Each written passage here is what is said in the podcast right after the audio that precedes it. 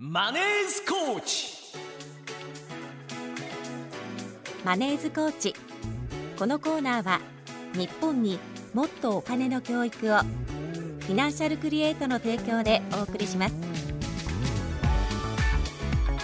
まもなく8時31分です。マネースコーチのお時間。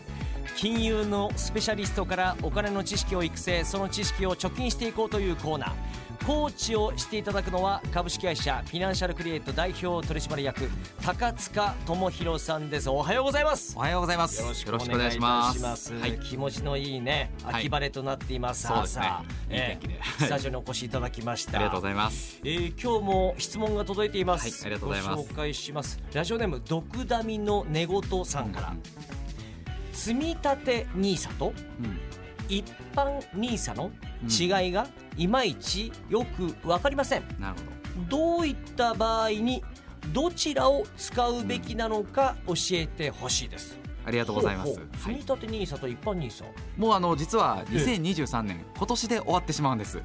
なので、ええ。もう来年からはうん。新ニーサという制度でうん。一本化されるんですが、まあ、あのちょっとですね改めて一応この積み立て NISA も一般 NISA もどういったものだったのかおさらいっていう意味もあるのでお話ししていきたいと思います。かしこま。りました、はい。まあ、そもそも NISA というのは、うん。投資商品を買った時に本来税金がかかるんですね。うん。で買った時にかかるというより増えた時にかかるんですよ。はい。20.315%、うん。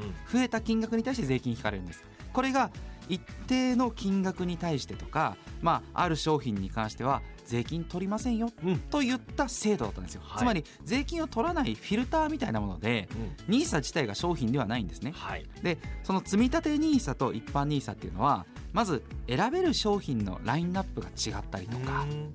買える金額の上限の金額とか、はい。あとは買えるその年数ですね。何年やれるか、そこが違うっていう制度だったんですよ。はい。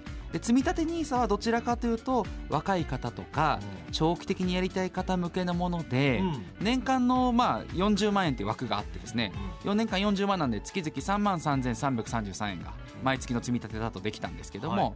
それが20年できるよっていう制度だったんですね。はい。でただ投資信託しか買えなくて、うん。で投資信託も一部のものだけ証券会社ごとに違うんですけども本当に多くても100ちょっとぐらいのラインナップしかなかったのが積み立て NISA でした、はい。で一方一般 NISA というのは1年間に120万円までうん。積み立てでいくと月10万円できましたし、はい。で株式とかあの株式も含めて投資信託もかなりの種類買うことができたのがうん。一般 NISA だったんです。ほう種類が豊富だった。ただ期間が5年間だったりとかほなのでマックスも600万円で打ち止めになったりするので、うん。よりこう投資に明るい方とか商品を自由に選びたいなっていう方は NISA を使ってたんですね。う、うん。でただ来年からこれが新 NISA になってはい。一本化されるんですよ。なるほど。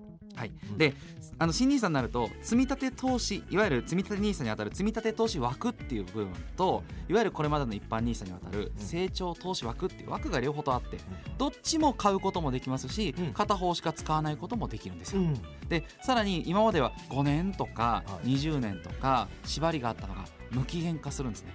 期間新もニーサは。新 NISA もないんですよ、期間もないですし、うん金額も上限金額も積み立て NISA であの今まで言うと積み立て投資枠で120万うん。年間で。はい。で成長投資枠が240万ということで金額の枠も増えるので、はい。結構今注目されている制度かと思います。倍以上じゃないですか。そうです。ただし、うん。これやっぱり増えた時にあくまで非課税になりますっていう制度なんで、はい。結局その先にある商品を知らなきゃいけないですしそうですよね。そうです。うん。商品を選ぶために自分の家計の分析も結局やらないといけないので、なんかこう積み立て NISA が流行ることによってなんか商品をなんかただ買えばいいとか、はい。積み立て NISA やればいいみたいな風潮が広まるのも怖いなとは思って。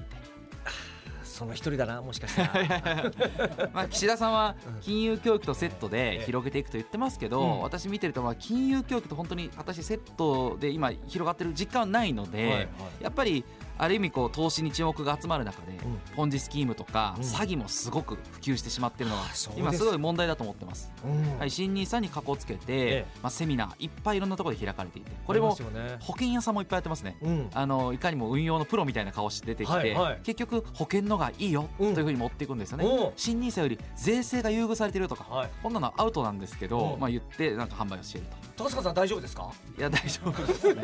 あの 安心 ナー受けてるけど。はい。いいんですね。あの税金はあの保険と、まあ、例えば、まあ、保険は別に悪くない方ですけども、はい。はい。あの確かに違うんです、うん。で保険の方が有利になる場面もあるし、うん。そうじゃない時もあるので、はい。必ずしもそうじゃないんですけど結構セミナーだと煽るようにうん。断定的に言ってるケースがうん。多くて特に今変額保険っていうのにどうやって持っていくのかがはい。保険屋さんのテーマだったりするのであそうなんだ。それはまあ別に悪いものっていうか必ずしもわけではないんですけど、うん。使いどころによるんですが、うん。ちょっとそういった資産形成とかで新ニーサこれから注目を集めてるからこそ何でもいいからセミナー参加すればいいってわけではないかなと本当そうですよはい。ね、あの広告のバナーでたびたびタイムラインに出てくるんですよ、はい。新ニーサのセミナー受けませんかと、いやいありますよね。ね、どれに受けようかなと思ったりしてますけど。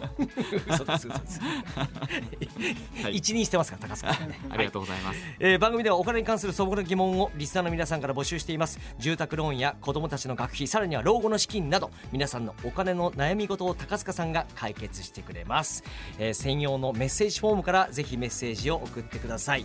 そしてオンラインセミナーでもこういった相談に乗っていただける。そうですね、はい。あの経営者のオンラインセミナーは基本的にその家計の分析方法だったりとか、まあ、家計の本質ですね。そして新ニーサにつながるようなこともオンラインセミナーでお話の方しています、うん。えー、と10月21日土曜日11時からオンラインセミナー楽天証券協賛のオンラインセミナーを開催いたします、はい。でこちら顔出しせずに Zoom で聞くだけで聞けますのでフィナンシャルクリエイトで検索していただいてお申し込みいただければと思います、わかりました。高須さんありがとうございました、はい、ありがとうございますではここでフィナンシャルクリエイトからのお知らせです。楽天証券の資産運用アドバイス業務を行っているフィナンシャルクリエイトでは相談ショップウェルコーチを運営しています。個別のお悩みに合わせた家計改善一括投資積立投資を含めたお金の総合アドバイスを行っています。相談ショップは池袋と埼玉県志木市の丸井ファミリー四季6階です。また全国からのオンライン相談にも対応しています。詳しくはフィナンシャルクリエイトのホームページをご覧ください。以上マネーズコーチでした。